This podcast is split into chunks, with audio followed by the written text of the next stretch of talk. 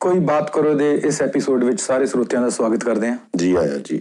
ਢਿੱਲੋਂ ਸਾਹਿਬ ਪਿਛਲੇ ਐਪੀਸੋਡ ਦੇ ਵਿੱਚ ਤੁਸੀਂ ਗੱਲਬਾਤ ਕੀਤੀ ਸੀ ਆਰਟ ਆਫ ਨੈਗੋਸ਼ੀਏਸ਼ਨ ਬਾਰੇ ਜੀ ਜੀ ਤੇ ਉਹ ਜਿਹੜੀ ਗੱਲਬਾਤ ਸੀ ਉਹ ਰੋਜ਼ਮਰਰਾ ਦੀ ਜ਼ਿੰਦਗੀ ਦੇ ਨੈਗੋਸ਼ੀਏਸ਼ਨ ਬਾਰੇ ਸੀ ਜੀ ਤੇ ਮੈਂ ਤੁਹਾਡੇ ਤੋਂ ਇਹ ਜਾਣਨਾ ਚਾਹੁੰਦਾ ਕਿ ਜਦੋਂ ਕ੍ਰਾਈਸਿਸ ਮੈਨੇਜਮੈਂਟ ਹੁੰਦੀ ਹੈ ਤੋਂ ਕ੍ਰਾਈਸਿਸ ਸਿਚੁਏਸ਼ਨ ਕ੍ਰਾਈਸਿਸ ਸਿਚੁਏਸ਼ਨ ਹੁੰਦੀ ਆ ਤਾਂ ਉਸ ਵਕਤ ਜਿਹੜੀ ਇਹ ਨੈਗੋਸ਼ੀਏਸ਼ਨ ਹੁੰਦੀ ਆ ਜਾਂ ਕੋਈ ਹੌਸਟੇਜ ਸਿਚੁਏਸ਼ਨ ਹੋਵੇ ਬਿਲਕੁਲ ਬਿਲਕੁਲ ਤਾਂ ਉਸ ਵੇਲੇ ਜੋ ਬੰਦਾ ਨੈਗੋਸ਼ੀਏਟਰ ਆ ਉਹਦੇ ਕੋਲ ਕਿਸ ਕਿਸਮ ਦੇ ਔਜ਼ਾਰ ਹੁੰਦੇ ਨੇ ਉਸ ਤਣਾਅਪੂਰਨ ਮਾਹੌਲ ਨੂੰ ਹੈਂਡਲ ਕਰਨ ਲਈ ਉਹਦੇ ਕੋਲ ਕਿਹੜੀਆਂ ਵਿਧੀਆਂ ਹੁੰਦੀਆਂ ਨੇ ਸਾਨੂੰ ਕੁਝ ਇਹਦੇ ਬਾਰੇ ਤੁਸੀਂ ਦੱਸੋ ਡਾਕਟਰ ਸਾਹਿਬ ਨੈਗੋਸੀਏਸ਼ਨ ਦਾ ਆਧਾਰ ਇੱਕੋ ਹੀ ਆ ਜੀ ਮਮਾ ਹੌਸਟੇਜ ਨੈਗੋਸੀਏਸ਼ਨ ਹੋਵੇ ਕ੍ਰਾਈਸਿਸ ਨੈਗੋਸੀਏਸ਼ਨ ਹੋਵੇ ਆਧਾਰ ਇੱਕੋ ਹੀ ਆ ਜੀ ਕਿ ਰਾਬਤਾ ਜੀ ਰਿਲੇਸ਼ਨਸ਼ਿਪ ਬਿਲਡ ਕਰਨੀ ਜੀ ਪਰ ਜਿਹੜਾ ਵੱਡਾ ਡਿਫਰੈਂਸ ਆ ਜੀ ਹੌਸਟੇਜ ਨੈਗੋਸੀਏਸ਼ਨ ਔਰ ਆਮ ਜ਼ਿੰਦਗੀ Negotiation. ਨੈਗੋਸੀਏਸ਼ਨ ਆ ਉਹਦੇ 'ਚ ਬਹੁਤ ਵੱਡਾ ਜਿਹੜਾ ਡਿਫਰੈਂਸ ਆ ਕਿ ਹੌਸਟੇਜ ਨੈਗੋਸ਼ੀਏਟਰ ਮਸਟ ਵਿਨ ਜੀ ਹੁਣ ਜਿੱਤਣਾ ਹੀ ਪੈਣਾ ਹੁਣ ਜਿੱਤਣਾ ਹੀ ਪੈਣਾ ਆ ਜੀ ਆਮ ਜ਼ਿੰਦਗੀ 'ਚ ਕੀ ਹੁੰਦਾ ਆ ਅਸੀਂ ਸੌਦਾ ਲੈਣ ਜਾਂਦੇ ਆ ਦੁਕਾਨਦਾਰ ਕਹਿੰਦਾ 100 ਰੁਪਏ ਦੀ ਚੀਜ਼ ਤੁਸੀਂ ਕਹਿੰਦੇ 80 ਰੁਪਏ ਦੀ ਉਹ ਕਹਿੰਦਾ ਚਲੋ ਨਾ ਤੇਰੀ ਨਾ ਮੇਰੀ 90 'ਚ 90 ਦੀ ਲੈ ਲਓ ਹੌਸਟੇਜ ਸਿਚੁਏਸ਼ਨ 'ਚ ਇਹ ਕਦੀ ਨਹੀਂ ਹੋ ਸਕਦਾ ਜੇ ਚਾਰ ਹੌਸਟੇਜਸ ਕਿਸੇ ਨੇ ਪਕੜੀਆਂ ਜੀ ਤਾਂ ਉਹਨੂੰ ਕਹੋ ਨਾ ਤੇਰੀ ਨਾ ਮੇਰੀ ਦੋ ਮੈਨੂੰ ਦੇ ਦੇ ਦੋ ਤੂੰ ਤੂੰ ਰੱਖ ਲੈ ਇਹ ਨਹੀਂ ਹੋ ਸਕਦਾ ਨੈਗੋਸ਼ੀਏਟਰ ਨੂੰ ਤਾਂ ਚਾਰ ਦੀਆਂ ਚਾਰ ਹੀ ਵਾਪਸ ਲੈਣੀਆਂ ਆ ਜੀ ਸੋ ਹੌਸਟੇਜ ਨੈਗੋਸੀਏਸ਼ਨ ਲਈ ਇਹ ਬਹੁਤ ਅਹਿਮ ਆ ਕਿ hostage negotiator he can not split the difference ਜਿਹੜਾ ਰੋਜ਼ਮਰਰਾ ਦੀ ਜ਼ਿੰਦਗੀ 'ਚ ਨਾ ਤੇਰੀ ਨਾ ਮੇਰੀ ਵਾਲੀ ਗੱਲ ਹੁੰਦੀ ਆ hostage negotiation never splits the difference ਔਰ ਕ੍ਰਿਸ ਵਾਸ ਨੇ ਜਿਹੜਾ FBI ਦਾ ਚੀਫ ਇੰਟਰਨੈਸ਼ਨਲ ਨੈਗੋਸ਼ੀਏਟਰ ਰਿਹਾ ਜੀ ਉਹਨੇ ਕਿਤਾਬ ਦਾ ਆਪਣੀ ਦਾ ਨਾਂ ਹੀ ਇਹ ਰੱਖਿਆ ਆ ਨੈਵਰ ਸਪਲਿਟ ਦਾ ਡਿਫਰੈਂਸ ਜੀ ਢਿੱਲੋਂ ਸਾਹਿਬ ਜੋ ਇਸ ਖੇਤਰ ਨਾਲ ਸੰਬੰਧਿਤ ਜਾਣਕਾਰੀ ਲੈਣਾ ਚਾਹੁੰਦੇ ਹੋਣ ਜੀ ਜੀ ਤਾਂ ਤੁਸੀਂ ਕੋਈ ਸਟੱਡੀ ਮਟੀਰੀਅਲ ਰეკਮੈਂਡ ਕਰੋਗੇ ਉਹਨਾਂ ਨੂੰ ਬਹੁਤ ਬੇਅੰਤ ਸਟੱਡੀ ਮਟੀਰੀਅਲ ਪਿਆ ਤੁਸੀਂ ਗੂਗਲ ਤੇ ਚਲੇ ਜਾਓ ਜੀ YouTube ਤੇ ਚਲੇ ਜਾਓ ਬੇਅੰਤ ਮਟੀਰੀਅਲ ਆ ਫਿਰ ਵੀ ਕੁਝ ਉੱਭਰਮੀਆਂ ਪਰ ਕਿਤਾਬਾਂ ਜਿਹੜੀਆਂ ਤਿੰਨ ਕਿਤਾਬਾਂ ਮੈਂ ਇੱਥੇ ਰეკਮੈਂਡ ਕਰੂੰਗਾ ਜੀ ਜਿਹੜੀਆਂ ਕਿ ਬਹੁਤ ਅਹਿਮ ਆ ਜੀ ਇਹ ਤਿੰਨੇ ਕਿਤਾਬਾਂ ਜੀ FBI ਦੇ ਟੌਪ ਦੇ ਜਿਹੜੇ ਕ੍ਰਾਈਸਿਸ ਮੈਨੇਜਰਸ ਤੇ ਹੌਸਟੇਜ ਨੈਗੋਸ਼ੀਏਟਰ ਸੀਗੇ ਉਹਨਾਂ ਦੁਆਰਾ ਲਿਖੀਆਂ ਗਈਆਂ ਰਾਦਰ ਇਹ ਮਾਡਰਨ ਕਨਸੈਪਟ ਜਿਹੜਾ ਆ ਆਫ ਹੌਸਟੇਜ ਨੈਗੋਸ਼ੀਏਸ਼ਨ ਜੀ ਇਹ ਇਵੋਲਵ ਹੀ ਇਹਨਾਂ ਦੇ ਹੱਥਾਂ 'ਚ ਹੋਇਆ ਅੱਛਾ ਜੀ ਇਹਨਾਂ 'ਚ ਇੱਕ ਕਿਤਾਬ ਹੈਗੀ ਆ ਫ੍ਰੈਡਰਿਕ ਜੇ ਲਾਂਸਲੇ ਦੀ ਜੀ ਇਹ author ਨੇ ਕਿਤਾਬ ਦਾ ਨਾਮ ਹੈ on scene guide for crisis negotiators ਜੀ ਦੂਸਰੀ ਕਿਤਾਬ ਇਹਨਾਂ ਦੇ ਹੀ ਜੂਨੀਅਰ ਸੀਗੇ ਸਬਸੀਕੁਐਂਟਲੀ ਇਹ ਵੀ ਚੀਫ ਇੰਟਰਨੈਸ਼ਨਲ ਹੌਸਟੇਜ ਨੈਗੋਸ਼ੀਏਟਰ ਬਣੇ ਜੀ ਗੈਰੀ ਨੋਇਸਨਰ ਨੇ ਇਹਨਾਂ ਨੇ ਕਿਤਾਬ ਲਿਖੀ ਹੈ stalling for time stalling for time ਤੇ ਤੀਸਰੀ ਕਿਤਾਬ ਕ੍ਰਿਸ ਵਾਸ ਦੀ ਆ ਜੀ ਹੀ ਸਕਸੀਡਡ ਗੈਰੀ ਨੋਇਸਨਰ ਜੀ as the chief international hostage negotiator for FBI. ਕਿਤਾਬ ਦਾ ਨਾਮ ਹੈ Never Split the Difference Negotiating as if your life depended on it. ਜੀ ਇੱਥੇ ਡਾਕਟਰ ਸਾਹਿਬ ਮੈਂ ਤੁਹਾਡੇ ਨੋਟਿਸ 'ਚ ਇਹ ਗੱਲ ਲਿਆਉਣੀ ਚਾਹੁੰਦਾ ਆ ਜੀ ਕਿ ਜਿਹੜਾ ਆਰਟ ਆਫ ਹੌਸਟੇਜ ਨੈਗੋਸੀਏਸ਼ਨ ਆ ਹਾਂਜੀ ਇਹ ਇਵੋਲਵਿੰਗ ਆਰਟ ਆ ਜੀ ਔਰ ਹੌਸਟੇਜ ਟੇਕਿੰਗ ਤਾਂ ਜਿਹੜਾ ਇਹ ਕਾਰੋਬਾਰ ਜਿਹੜਾ ਆ ਇਹ ਤਾਂ ਸਦੀਆਂ ਤੋਂ ਚੱਲਦਾ ਆ ਰਿਹਾ ਬਿਲਕੁਲ ਰੋਮ ਵਾਲੇ ਜਿਹੜੇ ਉਹਨਾਂ ਦੇ ਵਸਲ ਕਿੰਗਸ ਹੁੰਦੇ ਸੀਗੇ ਜੀ ਉਹਨਾਂ ਦੇ ਬੇਟਿਆਂ ਨੂੰ ਆਪਣੇ ਕੋਲ ਰੱਖ ਲੈਂਦੇ ਸੀਗੇ ਇਸ ਬਹਾਨੇ ਨਾਲ ਕਿ ਇਹਨਾਂ ਨੂੰ ਵਧੀਆ ਐਜੂਕੇਸ਼ਨ ਦੇਵਾਂਗੇ ਜੀ ਪਰ ਮਕਸਦ ਇਹ ਹੁੰਦਾ ਸੀ to ensure the loyalty of the kings ਜਿਨ੍ਹਾਂ ਦੇ ਪ੍ਰਿੰਸਸ ਜੀ ਇਹਨਾਂ ਨੇ ਆਪਣੇ ਕੋਲ ਰੱਖੇ ਹੁੰਦੇ ਸੀ ਜੀ ਸੋ ਇਹ ਬੜੀ ਪੁਰਾਣੀ ਇਹ ਸਿਲਸਿਲਾ ਚੱਲਿਆ ਆਉਂਦਾ ਆ ਪਰ ਜਿਹੜਾ ਸਿਸਟਮੈਟਿਕਲੀ ਗੱਲਬਾਤ ਦੇ ਜ਼ਰੀਏ ਜੀ। ਵਾਰਤਾ ਦੇ ਜ਼ਰੀਏ ਆਪਾਂ ਹੌਸਟੇਜਸ ਦੀ ਰਿਲੀਜ਼ ਦਾ ਜੇ ਸਿਲਸਿਲਾ ਕਹੀਏ ਜੀ ਤਾਂ ਇਹ ਲੇਟ 80s ਔਨਵਰਡ ਇਹਨੂੰ ਐਜ਼ ਅ ਸਾਇੰਸ ਲੈਣਾ ਸ਼ੁਰੂ ਕੀਤਾ ਗਿਆ ਇੱਕ ਵਿਗਿਆਨ ਬਣਾਇਆ ਹੈ ਨਾ ਲੋਕਾਂ ਨੇ ਇੱਕੋ ਦਾ ਜੀ ਆਰਟ ਆ ਆਰਟ ਹੈ ਢਿੱਲੋਂ ਸਾਹਿਬ ਇਹ ਬੜੀ ਦਿਲਚਸਪ ਜਾਣਕਾਰੀ ਦਿੱਤੀ ਤੁਸੀਂ ਇਸ ਆਰਟ ਬਾਰੇ ਤਾਂ ਸਾਨੂੰ ਕੁਝ ਇਸ ਆਰਟ ਦੇ ਹੋਰ ਐਵੋਲੂਸ਼ਨ ਬਾਰੇ ਦੱਸੋ ਇਹਦੇ ਬਾਰੇ ਹੋਰ ਜਾਣਕਾਰੀ ਦਿਓ ਇਸ ਵਿਗਿਆਨ ਬਾਰੇ ਦੇਖੋ ਟਿਲ 70s ਜੀ ਜਾਂ ਟਿਲ ਲੇਟ 70s ਨੈਗੋਸ਼ੀਏਸ਼ਨ ਇੱਥੇ ਤੱਕ ਹੀ ਸੀਮਤ ਹੁੰਦੀ ਸੀਗੀ ਕਿ ਉਨੀ ਦੇਰ ਤੱਕ ਗੱਲਬਾਤ ਕਰ ਲਓ ਜਦ ਤੱਕ ਕਿ ਟੈਕਟੀਕਲ ਇੰਟਰਵੈਂਸ਼ਨ ਨਹੀਂ ਹੁੰਦੀ ਜੀ ਜਦ ਤੱਕ ਕਿ ਤੁਹਾਡੀ ਜਿਹੜੇ ਆਰਮ ਫੋਰਸਸ ਹਾਂਜੀ ਉਹ ਆ ਕੇ ਸਟਾਰਮ ਨਹੀਂ ਕਰਦੇ ਜੀ ਪਰ ਇਹਦੇ 'ਚ ਕਈ ਐਸੇ ਵਾਕਿਆ ਹੋਏ ਜਿੱਥੇ ਬੜਾ ਭਾਰਾ ਨੁਕਸਾਨ ਹੋ ਗਿਆ ਜੀ because of the tactical intervention ਜੀ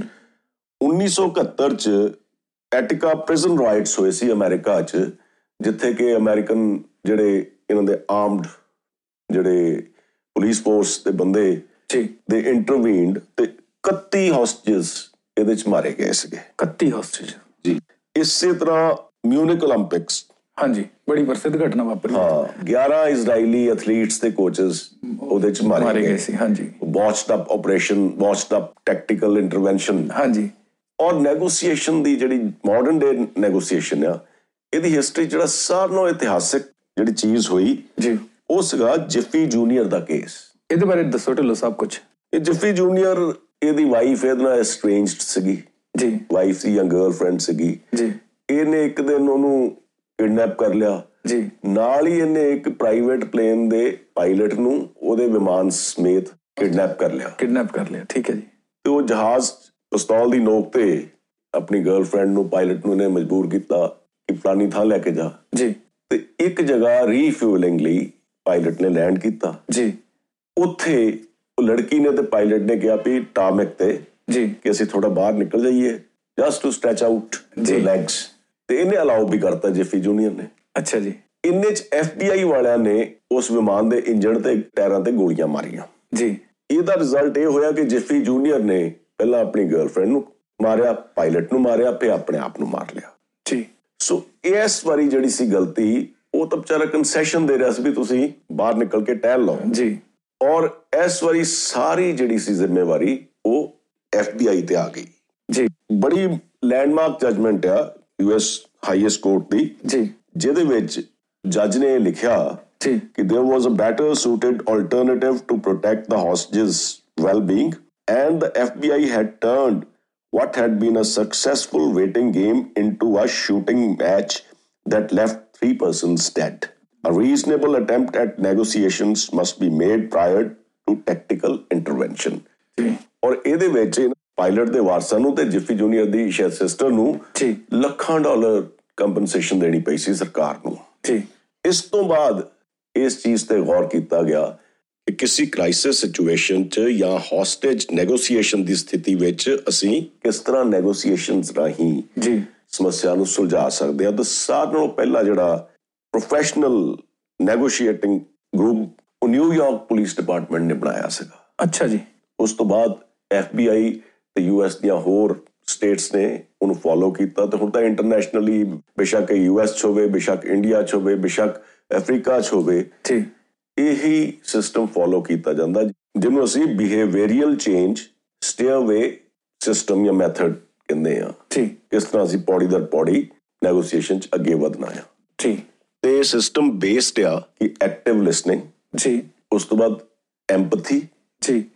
ਐਮਪਥੀ ਦੇ ਜ਼ਰੀਏ ਨੈਕਸਟ ਸਟੇਜ ਆ ਜਾਂਦੀ ਆ ਅਗਲੀ ਪੌੜੀ ਆ ਜਾਂਦੀ ਰੈਪੋ ਜੀ ਰੈਪੋ ਐਸਟੈਬਲਿਸ਼ ਕਰਨੀ ਆ ਉਸ ਤੋਂ ਅਗਲੀ ਸਟੇਜ ਆ ਜਾਂਦੀ ਆ ਇਨਫਲੂਐਂਸ ਜੀ ਜੋ ਰੈਪੋ ਐਸਟੈਬਲਿਸ਼ ਹੋ ਗਈ ਤਾਂ ਦੂਸਰਾ ਤੁਹਾਡੀ ਗੱਲ ਸੁਣਦਾ ਆ ਹਾਂਜੀ you are in a position to influence him even slightly ਜੀ ਉਸ ਤੋਂ ਅਗਲੀ ਸਟੇਜ ਆਉਂਦੀ ਆ ਬਿਹੇਵੀਅਰਲ ਚੇਂਜ ਜੀ ਇਹ ਸਿਸਟਮ ਹੀ ਇੰਟਰਨੈਸ਼ਨਲੀ ਫੋਲੋ ਕੀਤਾ ਜਾਂਦਾ ਆ ਜੀ ਢਿੱਲੋਂ ਸਾਹਿਬ ਤੁਸੀਂ ਬੜੀ ਖੂਬਸੂਰਤੀ ਨਾਲ ਇਸ ਵਿਗਿਆਨ ਦੇ ਇਵੋਲਵ ਹੋਣ ਬਾਰੇ ਦੱਸਿਆ ਪਰ ਮੈਂ ਵਾਪਸ ਫੇਰ ਉਹਨਾਂ ਕਿਤਾਬਾਂ ਬਾਰੇ ਆਉਣਾ ਤੁਸੀਂ ਇੱਕ ਕਿਤਾਬ ਦਾ ਜ਼ਿਕਰ ਕੀਤਾ ਸੀ ਸਟਾਲਿੰਗ ਫॉर ਟਾਈਮ ਜੀ ਜੀ ਗੈਰੀ ਨੋਇਸ ਦਾ ਹਾਂਜੀ ਤੇ ਇਸ ਤੋਂ ਮੈਨੂੰ ਇਸ ਤਰ੍ਹਾਂ ਜਾਪ ਰਿਹਾ ਹੈ ਕਿ ਜਿਹੜਾ ਨੈਗੋਸ਼ੀਏਟਰ ਆ ਉਹ ਹੌਸਟੇਜ ਟੇਕਰ ਦੇ ਨਾਲ ਇੱਕ ਚਲਾਕੀ ਵਰਤ ਰਿਹਾ ਇੱਕ ਧੋਖਾ ਕਰ ਰਿਹਾ ਜੀ ਤਾਂ ਉਹ ਇੱਕ ਟਾਈਮ ਆ ਜਿਹੜਾ ਉਹਨੂੰ ਲਮਕਾ ਰਿਹਾ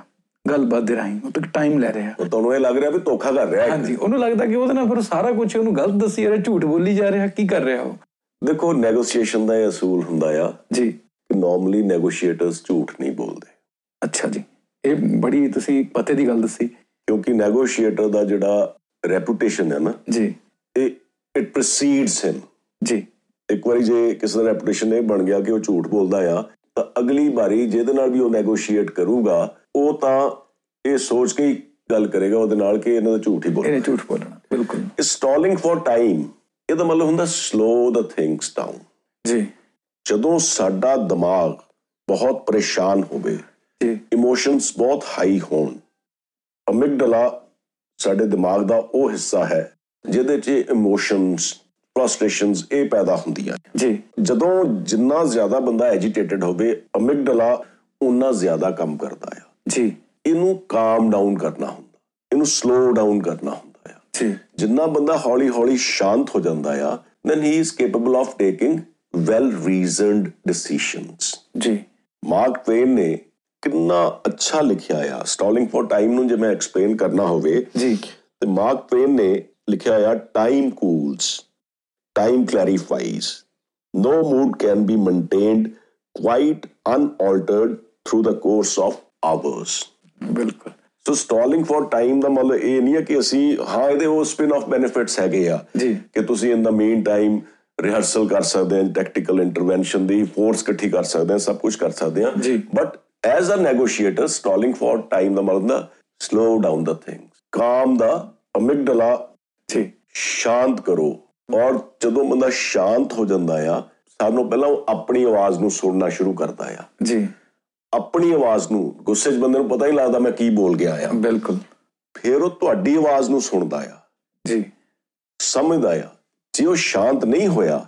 ਔਰ ਟਾਈਮ ਕੂਲਸ ਟਾਈਮ ਦੇ ਨਾਲ ਹੀ ਇਹ ਐਜੀਟੇਟਡ ਜਿਹੜੀ ਅਵਸਥਾ ਹੁੰਦੀ ਆ ਉਸ ਤੋਂ ਬੰਦਾ ਬਾਹਰ ਉੱਭਰ ਕੇ ਹੁੰਦਾ ਆ ਜੀ ਢਿੱਲੋਂ ਸਾਹਿਬ ਜੋ ਹੌਸਟੇਜ ਨੈਗੋਸ਼ੀਏਸ਼ਨ ਆ ਇਹਦੇ ਬਾਰੇ ਅਸੀਂ ਬੇਸਿਕ ਦੀ ਜਾਣਕਾਰੀ ਤਾਂ ਲੈ ਲਈ ਆ ਜੀ ਹੁਣ ਇੱਕ ਮੂਲ ਸਵਾਲ ਆ ਸਾਨੂੰ ਇਹ ਦੱਸੋ ਕਿ ਇਸ ਵਿਗਿਆਨ ਦਾ ਧੁਰਾ ਕੀ ਹੈ ਤੁਰਾ ਡਾਕਟਰ ਸਾਹਿਬ ਜਿਹੜਾ ਹੈਗਾ ਆ ਦੋ ਤਿੰਨ ਚੀਜ਼ਾਂ ਆ ਜੀ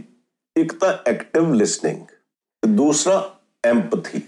ਐਮਪਟੀ ਇਹਨੂੰ ਕੁਝ ਸਾਨੂੰ ਡਿਟੇਲ ਹੁਣ ਦੱਸੋ ਐਕਟਿਵ ਲਿਸਨਿੰਗ ਜਿਹੜੀ ਆ ਨਾ ਜੀ ਅਸੀਂ ਅਸੀਂ ਕਹਿੰਦੇ ਨਹੀਂ ਵੀ ਅਸੀਂ ਦੇਖਦੇ ਆ ਚੀਜ਼ਾਂ ਨੂੰ ਆਬਜ਼ਰਵ ਨਹੀਂ ਕਰਦੇ ਜੀ ਇਸੇ ਤਰ੍ਹਾਂ ਅਸੀਂ ਦੂਸਰੇ ਦੀ ਗੱਲ ਨੂੰ ਸੁਣਦੇ ਆ ਪਰ ਉਹਨਾਂ ਕੀ ਸੁਣਦੇ ਆ ਜਿੰਨਾ ਕਿ ਅਸੀਂ ਸੁਣਨਾ ਪਸੰਦ ਕਰਦੇ ਆ ਪਸੰਦ ਕਰਦੇ ਹਾਂ ਜੀ ਤੁਸੀਂ ਫਿਲਟਰ ਕਰੀ ਜਾਂਦੇ ਆ ਹਾਂਜੀ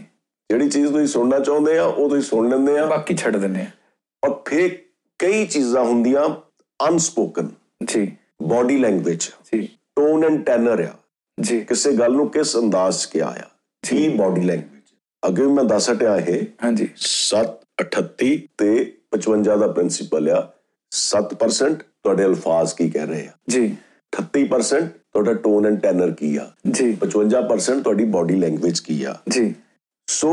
ਇਸ ਤੋਂ ਵੀ ਬਿਯੋਂਡ ਜੀ ਐਕਟਿਵ ਲਿਸਨਿੰਗ ਤਾਂ ਇਹ ਹੁੰਦਾ ਇਸ ਤੋਂ ਵੀ ਬਿਯੋਂਡ ਜਾਣਾ ਆ ਇਮੋਸ਼ਨਸ ਨੂੰ ਆਇਡੈਂਟੀਫਾਈ ਵੀ ਕਰਨਾ ਆ ਜੇ ਇਹ ਬੰਦਾ ਆ ਗੱਲ ਕਹਿ ਰਿਹਾ ਆ ਜੀ। ਤੇ ਇਹਦੇ ਪਿੱਛੇ ਕੀ ਇਹਦੀ ਮਾਨਸਿਕ ਸਥਿਤੀ ਆ ਕੀ ਇਹਦੀਆਂ ਇਮੋਸ਼ਨਸ ਆ ਜੀ ਜਦੋਂ ਤੁਸੀਂ ਇਸ ਚੀਜ਼ 'ਚ ਵੜਦੇ ਆ ਇਸ ਚੀਜ਼ ਨੂੰ ਅੰਡਰਸਟੈਂਡ ਕਰਦੇ ਆ ਦੇਖੋ ਲਿਸਨਿੰਗ ਜਿਹੜਾ ਆ ਚੀਪੈਸਟ ਕਨਸੈਸ਼ਨ ਹੈ ਜਿਹੜਾ ਅਸੀਂ ਕਿਸੇ ਨੂੰ ਦੇ ਸਕਦੇ ਆ ਜੀ ਕਿਸੇ ਨੂੰ ਧਿਆਨ ਨਾਲ ਸੁਣਨਾ ਜੀ ਔਰ ਖਾਮੋਸ਼ੀ ਨਾਲ ਸੁਣਨਾ ਕਈ ਵਾਰੀ ਜਿਹੜੇ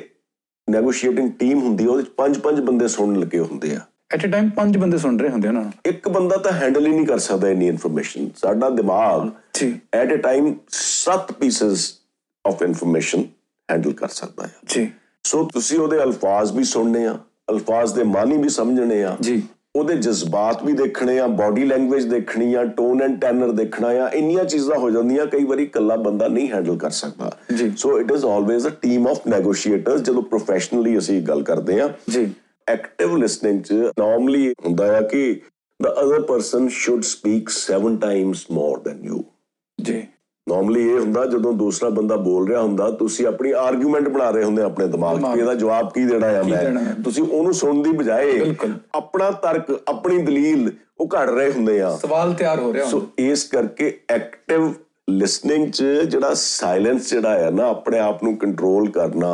ਜੀ ਸਾਇਲੈਂਸ ਦਾ ਵੀ ਬਹੁਤ ਵੱਡਾ ਰੋਲ ਆ ਸਾਇਲੈਂਸ ਦਾ ਰੋਲ ਕਿਸੇ ਸ਼ਾਇਰ ਨੇ ਕਿੰਨਾ ਸੋਹਣਾ ਲਿਖਿਆ ਆ ਕਿ ਚੁੱਪ ਇੱਕ ਪਹੇਲੀ ਹੈ ਸੋਚੋਗੇ ਤਾਂ ਬੂਝੋਗੇ ਜੋ ਸਭ ਸੇ ਛੁਪਾਨਾ ਹੈ ਵਹੀ ਤੁਮਕੋ ਬਤਾਨਾ ਹੈ ਵਾਹ ਸਾਇਲੈਂਸ ਇੰਨੀ ਜ਼ੋਰਦਾਰ ਚੀਜ਼ ਹੈ ਨਾ it gives the other person an opportunity to be heard ਹਰ ਇੱਕ ਕੋਈ ਦੁਨੀਆ 'ਚ ਹੀ ਵਾਂਟਸ ਟੂ ਬੀ ਲਿਸਨਡ ਜੀ ਐਂਡ ਅੰਡਰਸਟੂਡ ਹਰ ਕੋਈ ਬਿਲਕੁਲ ਤੁਸੀਂ ਉਹ ਗਜ਼ਲ ਸੁਣੀ ਹੋਣੀ ਆ ਨਾ ਕਿ ਮੁੱਦਤੇ ਹੋ ਗਈ ਹੈ ਚੁੱਪ ਰਹਤੇ ਕੋਈ ਸੁਣਤਾ ਤੋ ਹਮ ਵੀ ਕੁਝ ਕਹਤੇ ਹਰ ਇੱਕ ਬੰਦਾ ਇਨਸਾਨ ਆਤੁਰ ਹੁੰਦਾ ਵੀ ਮੈਨੂੰ ਕੋਈ ਸੁਣੇ ਸੁਣੇ। ਮੈਨੂੰ ਕੋਈ ਸਮਝੇ ਬਿਲਕੁਲ। ਔਰ ਇਹ hostage negotiation for that matter every negotiation ਇਸੇ ਚੀਜ਼ ਤੇ ਡਿਪੈਂਡੈਂਟ ਆ ਕਿ ਲਿਸਨ ਟੂ ਅਦਰ ਪਰਸਨ ਜੀ ਅੰਡਰਸਟੈਂਡ ਹਿਮ ਜੀ ਜੇ ਤੁਸੀਂ ਉਹਨੂੰ ਸ਼ੋ ਕਰੋਗੇ ਕਿ I have heard you I have understood you ਤੇ ਉਹਨੂੰ ਰਿਪੀਟ ਕਰੋਗੇ ਉਹਦੀ ਮਿਰਰਿੰਗ ਕਰੋਗੇ ਉਹਦੇ ਲੇਬਲਿੰਗ ਕਰੋਗੇ ਉਹਦੀ ਪੈਰਾਫ੍ਰੇਜ਼ਿੰਗ ਕਰੋਗੇ ਉਹਨੇ ਜੋ ਗੱਲਬਾਤ ਕੀਤੀ ਉਹਨੂੰ ਸਮਰਾਈਜ਼ ਕਰੋਗੇ ਜੀ। ਤਾਂ ਅਗਲੇ ਨੂੰ ਸਮਝ ਆਏਗੀ ਕਿ he is being heard and he is being understood ਬਿਲਕੁਲ ਉਹਦੇ ਨਾਲ ਕੀ ਹੁੰਦਾ ਇੱਕ ਐਮਪਥੀ ਪੈਦਾ ਹੁੰਦੀ ਆ ਜੀ ਐਮਪਥੀ ਡਾਕਟਰ ਸਾਹਿਬ ਸਿੰਪਥੀ ਨਹੀਂ ਹੁੰਦੀ ਜੀ sympathy being nice is not empathy ਜੀ ਤੁਸੀਂ ਐਮਪਥਾਈਜ਼ ਕਰ ਸਕਦੇ ਆ without being agreeing with a person ਜੀ ਉਹਨੂੰ ਸੁਣੋ ਉਹਨੂੰ ਉਹਨੂੰ ਸੁਣਨਾ ਆਪਾਂ ਸੁਣਿਆ ਉਹਦਾ ਪੱਖ ਸਮਝਿਆ ਉਹਨੂੰ ਵਿਚਾਰਿਆ ਜੀ ਸੁਣਿਆ ਹੀ ਨਹੀਂ ਉਹਨੂੰ ਵਿਚਾਰਿਆ ਆ। ਵਿਚਾਰਿਆ। ਉਹਨੂੰ ਗਾਹਾਂ ਦੁਹਰਾਇਆ ਆ ਕਿ ਮੈਂ ਆਹ ਗੱਲ ਸਮਝਦਾ ਆ ਜਦੋਂ ਇਹ ਐਮਪਥੀ ਵਾਲੀ ਇੱਕ ਰਿਲੇਸ਼ਨਸ਼ਿਪ ਡਿਵੈਲਪ ਹੋ ਜਾਂਦੀ ਆ ਜੀ ਫਿਰ ਹੌਲੀ ਹੌਲੀ ਤੁਸੀਂ ਉਹਦਾ ਇਨਫਲੂਐਂਸ ਕਰਦੇ ਆ ਦਿਮਾਗ ਨੂੰ ਹੌਲੀ ਹੌਲੀ ਉਹਨੂੰ ਇਸ ਗੱਲ ਵੱਲ ਲਿਆਉਂਦੇ ਆ ਕਿ ਜਿਹੜਾ ਤੇਰਾ ਮਕਸਦ ਆ ਉਹ ਉਹਨੂੰ ਅਚੀਵ ਕਰਨ ਦਾ ਜੋ ਤਰੀਕਾ ਤੂੰ ਅਖਤਿਆਰ ਕੀਤਾ ਆ ਇਹੀ ਤਰੀਕਾ ਨਹੀਂ ਆ ਨਹੀਂ ਹੈਗਾ there are better ways ਬਿਲਕੁਲ ਹੁਣ ਜੀਵਨ ਆ ਕੋਈ ਸੁਸਾਈਡ ਕਰਨ ਲੱਗਿਆ ਆ ਜੀ ਉਹਨੂੰ ਅਖੀਰ ਇਹ ਸਮਝਾਉਣਾ ਪੈਂਦਾ ਤੁਹਾਨੂੰ ਹੌਲੀ ਹੌਲੀ ਐਮਪਥੀ ਗੇਨ ਕਰਕੇ ਸਾਰਾ ਇੱਕ ਸਾਈਕੈਟ੍ਰਿਸਟ ਕੀ ਕਰਦਾ ਆ ਜੀ ਉਹ ਪੋਲੇ ਪੋਲੇ ਮਿੱਠੇ ਮਿੱਠੇ ਸਵਾਲ ਪੁੱਛ ਕੇ ਬਿਲਕੁਲ ਸੁਣਦਾ ਪਹਿਲਾਂ ਨੂੰ ਉਹ ਤੁਹਾਡੀ ਰੂਹ 'ਚ ਝਾਕ ਮਾਰ ਲੈਂਦਾ ਆ ਜੀ ਔਰ ਉਸੇ ਹਿਸਾਬ ਨਾਲ ਫਿਰ ਉਹ ਤੁਹਾਨੂੰ Suggestion- ਸੁਜੈਸ਼ਨ ਦਿੰਦਾ ਆ ਜੀ ਜਾਂ ਆਟੋ ਸੁਜੈਸ਼ਨ ਤੇ ਪਾ ਦਿੰਦਾ ਆ ਹਾਂਜੀ ਠੀਕ ਹੈ ਨਾ ਬਿਲਕੁਲ ਉਹਨੂੰ ਪੇਸ਼ੈਂਟ ਧਿਆਨ ਨਾਲ ਸੁਣਦਾ ਆ ਹਾਂਜੀ ਕਿਉਂਕਿ ਪੇਸ਼ੈਂਟ ਨੂੰ ਲੱਗਦਾ ਆ ਕਿ ਇਹਨੇ ਮੈਨੂੰ ਸਮਝ ਲਿਆ ਆ ਹਾਂਜੀ ਜਿਹੜਾ ਅਸੀਂ ਕਹਿੰਦੇ ਆ unconditional absolute regard ਵਿਜ਼ਾਵੀ the other person ਜੀ ਜਦੋਂ ਇਹ ਸਥਿਤੀ ਪੈਦਾ ਹੁੰਦੀ ਆ ਫਿਰ ਇਸ ਤੋਂ ਅੱਗੇ ਨੈਕਸਟ ਜਿਹੜਾ ਆ ਇਨਫਲੂਐਂਸ ਕਰਨਾ ਅਗਲੇ ਨੂੰ ਤੇ ਬਿਹੇਵੀਅਰਲ ਚੇਂਜ ਲਿਆਉਣਾ ਉਹ ਅਗਲੀਆਂ ਸਟੇਜਾਂ ਆ ਉਹ ਕਿਸੇ ਹੋਰ ਐਪੀਸੋਡ 'ਚ ਡਿਸਕਸ ਕਰਾਂਗੇ ਅੱਜ ਲਈ ਇੰਨਾ ਹੀ ਫਿਰ ਮਿਲਾਂਗੇ ਗਰ ਖੁਦਾ ਲਾਇਆ